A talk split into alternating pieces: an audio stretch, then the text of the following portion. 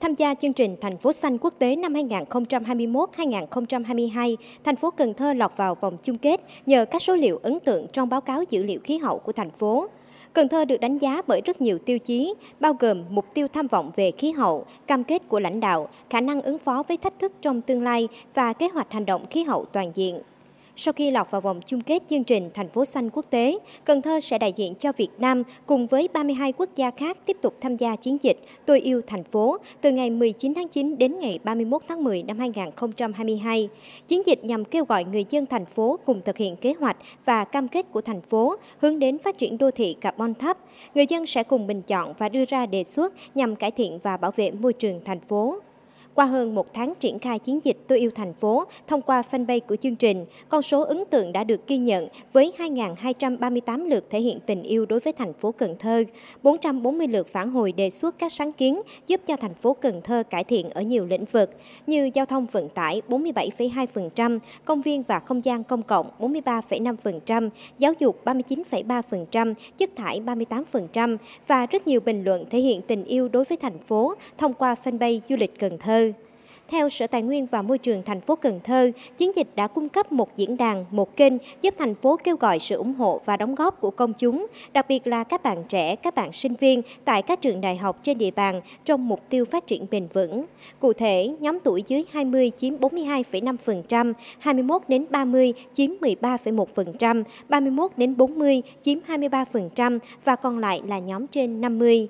Bạn Minh Thùy, sinh viên trường Đại học Cần Thơ, thành viên tham gia hỗ trợ thành phố Cần Thơ xây dựng nội dung tham gia chiến dịch Tôi yêu thành phố năm 2022 chia sẻ. Tính đến hiện tại, tổng kết của chương trình chiến dịch Tôi yêu thành phố thì Cần Thơ vẫn đang còn một số cái khó khăn nhất định về mảng xanh của thành phố hay là về ngập lụt đô thị và rất cần hơn nữa những cái sự tham gia đóng góp từ phía cộng đồng cũng như các tổ chức cá nhân và chính quyền thành phố cùng nhau chung tay để cùng phát triển thành phố Cần Thơ và cải thiện những cái khó khăn này.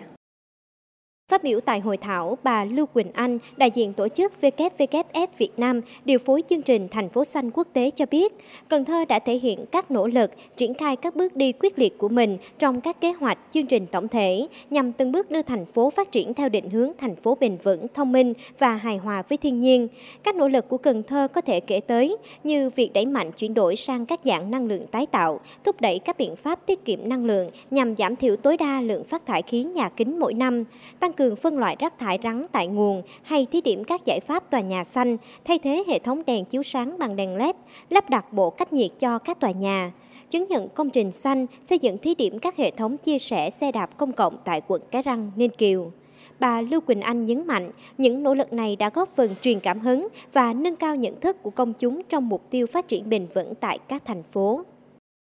Ngày hôm nay, Tổ chức Quốc tế về Bảo tồn Thiên nhiên tại Việt Nam vinh dự được phối hợp cùng với Sở Tài nguyên và Môi trường thành phố Cần Thơ tổ chức hội thảo tổng kết chiến dịch tôi yêu thành phố 2022 nhằm đưa ra các kết quả đạt được của thành phố trong chiến dịch tôi yêu thành phố cũng như chương trình thành phố xanh các nỗ lực thích ứng và giảm nhẹ của thành phố trong suốt thời gian qua, đồng thời kêu gọi sự chung tay tham gia, ủng hộ mạnh mẽ hơn nữa từ người dân cho các công tác biến đổi khí hậu của thành phố nhằm hướng tới xây dựng một đô thị bền vững, nơi con người và thiên nhiên phát triển hài hòa với nhau.